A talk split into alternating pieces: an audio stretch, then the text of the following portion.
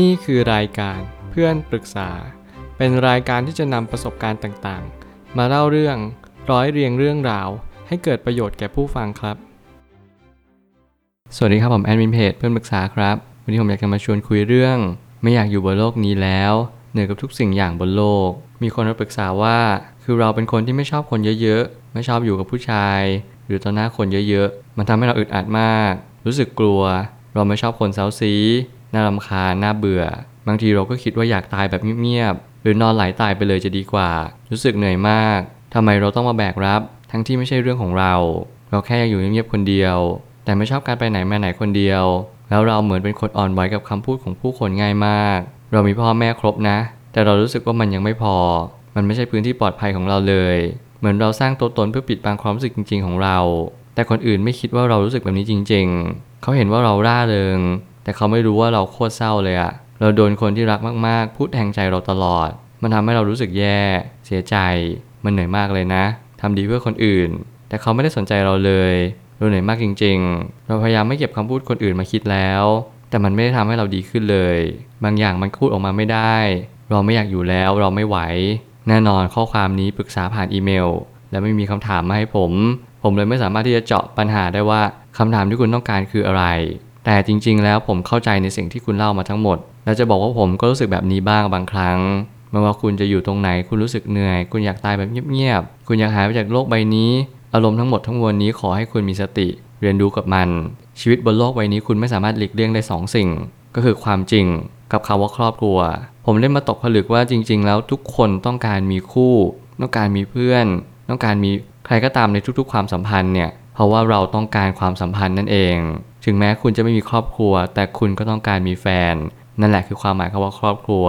การอยู่คนเดียวสามารถทำได้จริงไหมก็ทำได้จริง แต่อย่างน้อยที่สุด ผมเชื่อว่าคุณก็ต้องมีความสัมพันธ์กับผู้คนแวดล้อม มีความสัมพันธ์กับสิ่งไม่มีชีวิตอื่น ๆ เราทุกคนต้องมีความสัมพันธ์กันทั้งนั้นคาว่าครอบครัวนี้ผมพยายาม เปิดมันให้กว้างที่สุด เพื่อให้เราได้เข้าใจว่าเราทุกคนหลีกหนีความจริง กับครอบครัวไปไม่ได้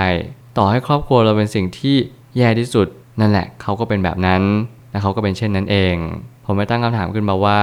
คำถามที่ควรตั้งคือ เราจะทำอย่างไรให้หายเหนื่อย และชีวิตที่แท้จริงมันควรจะเป็นแบบไหนกันแน่ เพราะบางทีเราก็สับสนระหว่างชีวิตจริงกับชีวิตในฝัน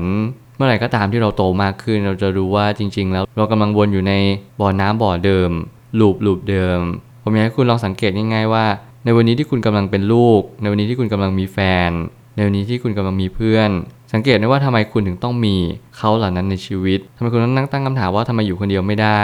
ฉันอยากอยู่เงียบๆคนเดียว ฉันไม่อยากให้ใครมารบกวน แน่นอนชีวิตเต็มไปด้วยปัญหา ต่อให้คุณอยู่คนเดียว คุณก็ยังจำเป็นต้องเจอปัญหาอยู่ดี ปัญหาคือสิ่งที่อยู่คู่กับเราทุกๆ คน โลกใบนี้เต็มไปด้วยปัญหานี่คือความจริง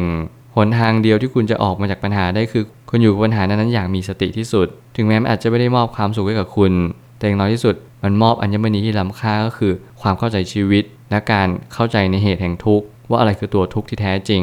ถ้าผมอยากจะเน้นย้ำอย่างหนึ่งว่าเมื่อไหร่ก็ตามที่เราต้องการความสงบ ผมอยากให้คุณไปหาความสงบนั้น หามันให้เจอ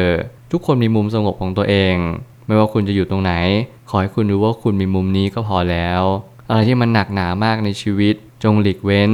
จงปล่อยวาง และจงอย่าไปยุ่งย่ามกับเรื่องทุกเรื่องในชีวิตของทุกๆ ผู้คน พยายามมองเขาอย่างเข้าใจวันนี้แหละคือสิ่งที่เขาเป็น ความฝันของเราคืออาจจะอยากอยู่คนเดียว ความฝันของเราคือต้องการมีชีวิตที่ไม่มีปัญหาอะไรเลย เราจงเรียนรู้กับมัน แล้วก็พยายามหาหนทางว่ามันพอจะเป็นไปได้ไหม แต่ผมก็ไม่ได้การันตีว่าถ้ามันเป็นไป แล้วคุณจะพบเจอความสุขที่แท้จริง เพราะชีวิตที่แท้จริง มันไม่ได้เป็นอย่างสิ่งที่เราต้องการเสมอไป แต่เราจะเจอตามสิ่งที่เราเคยกระทำทั้งหมดเท่านั้นเอง อย่าลืมว่าชีวิตไม่ได้ออกแบบเหมือนการวาดรูปไปซะทั้งหมด แน่นอนว่าชีวิต เป็นเหมือนสมุดบันทึกประจำวัน มันอยู่ที่เราเขียนอะไรไปในนั้น แล้วเรารับสิ่งที่เราเขียนได้หรือเปล่า หลายครั้งที่เราวาดรูปเราวาดทับได้เลย คนที่เรียน drawing ที่ผมเคยเห็นมาเขาก็มีความเป็นศิลปินสูงและสิ่งหนึ่งที่ผมเชื่อว่า การใช้สมุดบันทึกประจำวันเนี่ยมาเปรียบเทียบกับชีวิตอาจจะสอดคล้องกว่าการวาดรูป แน่นอนว่าการวาดรูปก็เป็นสิ่งหนึ่งที่ทำให้ชีวิตเราดีขึ้นได้ จากการที่เราพยายามสร้างให้มันดีขึ้น แต่ถ้าเกิดสมมติเราทำให้มันเข้มข้นกว่าเดิม ชีวิตหรือการกระทำหนึ่งอย่างที่เราทำลงไป ไม่สามารถย้อนคืนกลับมา ผ่านคำขอโทษ ผ่านให้อภัยจากผู้อื่น ใด ๆ ก็ตามแต่ ทุกอย่างไม่ได้เกิดขึ้นจากสิ่งที่เรารู้สึกสำนึกผิด แต่การสำนึกผิดนั้นเป็นการหยุดกรรม หรือการกระทำของเราต่อไปในอนาคตมากกว่า สิ่งที่เราต้องเรียนรู้ในชีวิตจริงก็คือ เราต้องรู้ว่าสิ่งที่เราเคยเขียนไปคืออะไรบ้าง ทุกๆ ความคิดทุกๆ การกระทำและทุกๆคำพูด จงระมัดระวังให้มากที่สุด โดยเฉพาะความคิดในแง่ลบ และอีกอย่างหนึ่งก็คือการหนีปัญหา เมื่อไหร่ก็ตามที่เรามีชีวิตอยู่บนโลกใบนี้เต็มไปด้วยความไม่ชอบเต็มไปหมดเลย แน่นอนเราไม่มีทางที่จะชอบคนไม่ดี แน่นอนเราไม่มีทางที่จะชอบคนที่พูดไม่รู้เรื่องแต่อย่างน้อยที่สุดเราเข้าใจเขาได้หรือเปล่า การเข้าใจไม่ได้หมายความว่าเราจะต้องรับฟังเขาตลอด อยู่กับคนคนนั้นตลอด เพียงแต่ว่าเมื่อไหร่ก็ตามที่เขาทำอะไรเราก็วางเฉย ถึงแม้ว่าอยากจะไปปรับเปลี่ยนอะไรมาก แต่เรานิ่งเฉยให้ได้มากที่สุด อย่างที่ผมบอกไว้ตั้งแต่แรกคืออย่าพยายามไปเข้าไปแทรกแซงชีวิตใครเลย จงเรียนรู้กับเขา ถ้าเขาอยากขอคำปรึกษาเราเราก็ให้เขา แต่คุณจงเรียนรู้ที่จะมีสติก่อน ก่อนที่จะไปคิดหรือไปจัดแจงอะไรบางอย่างของชีวิตคนอื่น สิ่งนี้เป็นสิ่งที่สำคัญจริง ๆ ที่คุณต้องจัดการกับตัวเอง ยิ่งเราบ่นหรือกลด่าโชคชะตาบ่อยครั้ง เช่น การมองว่าโลกนี้ไม่ใช่พื้นที่สบาย การมองว่าครอบครัวอยู่กันครบแล้วแต่ยังไม่พอใจอยู่ดี หรือว่าเรามีทุกอย่างครบแต่ยังรู้สึกขาด สิ่งนั้นคือสิ่งที่เราต้องหาคำตอบ มีคนหลายคนมากที่บอกผมว่าสิ่งนี้ไม่ดีสิ่งนี้ไม่ใช่ ซึ่งแน่นอนว่าเขาเอาความคิดของเขามาเป็นบรรทัดฐาน ผมคิดว่าบางครั้งเนี่ยชีวิตเราก็ต้องลองดู ลองชิม ลองอยู่ ลองเลือก และลองตัดสินใจ เราไม่มีทางรู้ว่าสิ่งนั้นมันดีที่สุดสำหรับชีวิตของเราหรือเปล่า หรือมันอาจจะไม่ดีสำหรับใครหลายคน รวมถึงมันอาจจะดีสำหรับใครหลายคนก็ได้เช่นกัน แต่คุณจงลองเลือก ถ้าคุณจินตนาการไปไม่ถึง ถ้าคุณไม่แน่ใจ คุณลองไปอยู่ แล้วก็ตัดสินใจสิ่งนั้นดู มันไม่มีใครเรียนรู้ได้กับทุกสิ่งทุกอย่าง ถึงแม้คุณจะอ่านหนังสือเยอะ ถึงแม้คุณจะเรียนรู้จากสิ่งต่างๆ เยอะ แต่คุณไม่สามารถรู้ได้เลยว่าทุกสิ่งทุกอย่างที่คุณเจอเนี่ยมันควรจะเป็นแบบนี้จริง ๆ หรือเปล่า หรือมันสามารถที่จะเป็นช้อยส์อื่น หรือทางเลือกอื่นได้เหมือนกัน สิ่งนี้จะเป็นการย้ำเตือนว่าคุณได้เปิดโอกาสให้ตัวเองมากพอ ให้คุณได้ลอง ทดสอบ แล้วก็สอบทานตัวเองไปเรื่อยๆ แล้วคุณก็จะตกผลึกว่าเออสรุปที่ฉันไม่ชอบที่อยู่คนเยอะๆ ไม่ชอบผู้ชาย ไม่ชอบนู่นนี่นั่น คนน่ารำคาญน่าเบื่อเซาซี มันเป็นเพราะว่าอ๋อ คนพวกนี้เขาไม่มีใครชอบอยู่แล้ว เราปกติ แต่โอเคเราก็กลับย้อนมาถามตัวเองว่าเราจะจัดการอารมณ์เหล่านี้ได้ยังไง คนที่เรารู้สึกว่ามีปัญหาต่อชีวิตเราเนี่ยเต็มไปหมดเลย แล้วเราจะมีวิธียังไงที่หาสเปซของตัวเอง มาเทอราปีมาบำบัดตัวเองมากขึ้น ผมเชื่อว่าทุกคนเนี่ยมีการบำบัดตัวเองอยู่ตลอดเวลา และยิ่งยุคสมัยนี้จำเป็นต้องมีสิ่งเหล่านี้ในตัวเองฟูมฟักในการเยียวยาตัวเองให้มากยิ่งขึ้น ไม่ว่าจะเป็นการอยู่ตัวเอง การอาบป่า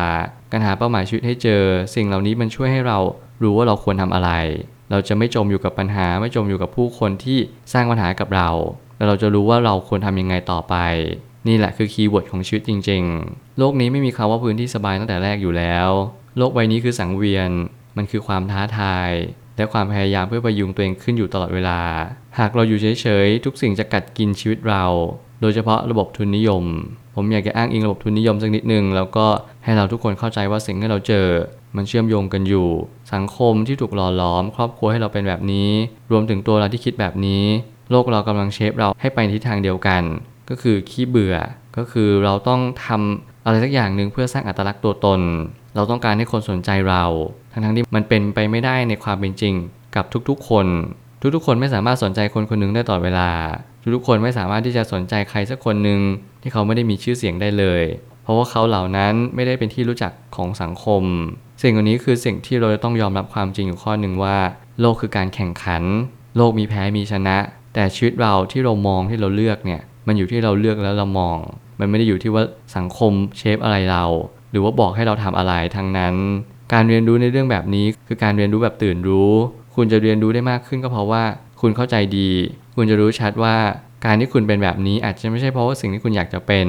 ไม่ว่าจะเป็นการปิดบังความรู้สึกจริง ๆ คุณต้องใส่หน้ากากเพื่อมายิ้มแย้มแจ่มใส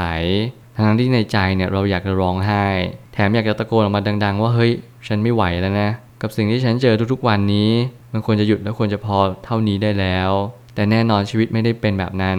โลกไม่ได้เปิดโอกาสให้เราวิงวอนหรืออ้อนวอน แต่โลกก็เปิดโอกาสและให้ทางเดินเรามา เพื่อให้เราตัดสินใจกับชีวิตว่าเราจะหมุดหมายไปทางไหน สุดท้ายนี้จงเรียนรู้ที่จะตั้งคำถามแสวงหาคำตอบ และพบเจอคำตอบเอง เรียนรู้ในชีวิตประจำวันและที่สำคัญ ความตายไม่เคยมาบอกว่ามันคือทางออกของชีวิต ตายคือเปลี่ยนผ่าน ไม่ใช่การจบสิ้น แล้วมันคือความจริง อย่างที่ผมบอกไว้ตั้งแต่แรกว่า เราไม่สามารถหนีสองสิ่งได้ก็คือ 1. ความจริง และ 2. ครอบครัว คุณจงเรียนรู้แล้วคุณจงชาร์จแบตให้เต็มดีกว่า หาพื้นที่ที่คุณเหมาะควรในการชาร์จพลังคุณ คุณจงรู้จักตัวเอง และตกผลึกกับชีวิตให้เร็วที่สุด เมื่อนั้นคุณจะรู้ว่าคุณควรทำอะไรพอคุณรู้ว่าคุณควรทำอะไรปุ๊บ สิ่งที่ทุกคนมีข้อเสนอแนะ คุณจะรู้ชัดเลยว่านั่นไม่ใช่ตัวคุณ พยายามอย่าปรึกษาคน โดยที่เขาพยายามมาบงการชีวิตคุณ แต่จงปรึกษาใครก็ได้ที่เขาเปิดโอกาส ให้คุณได้ตั้งคำถามกับตัวเอง ให้คุณได้มีพื้นที่ในการโบยบิน ในท้องนภาจริง ๆ ไม่เช่นนั้นคุณจะกลายเป็นคนที่ไม่เอาไหน และกลายเป็นคนที่บินไม่ขึ้นต่อไป ผมเอาใจช่วยและเป็นกำลังใจให้กับทุกคนที่กำลังผ่านปัญหาต่างๆ นานา ขอให้คุณมีกำลังใจอยู่กับตัวเองจงใช้พลังนั้นให้เกิดประโยชน์สูงที่สุด เพราะยุคนี้ไม่ใช่ยุคที่หากำลังใจได้โดยง่ายจงใช้กำลังใจอย่างประหยัดและคุ้มค่าที่สุด เพื่อตัวของคุณและก็ทุกๆ คนรอบข้างคุณเอง ผมเชื่อว่าทุกปัญหาย่อมมีทางออกเสมอ ขอบคุณครับ รวมถึงคุณสามารถแชร์ประสบการณ์ ผ่านทาง Facebook Twitter และ YouTube และอย่าลืมติด Hashtag เพื่อนปรึกษาหรือ f r ร e n d t a l k ด้วยนะครับ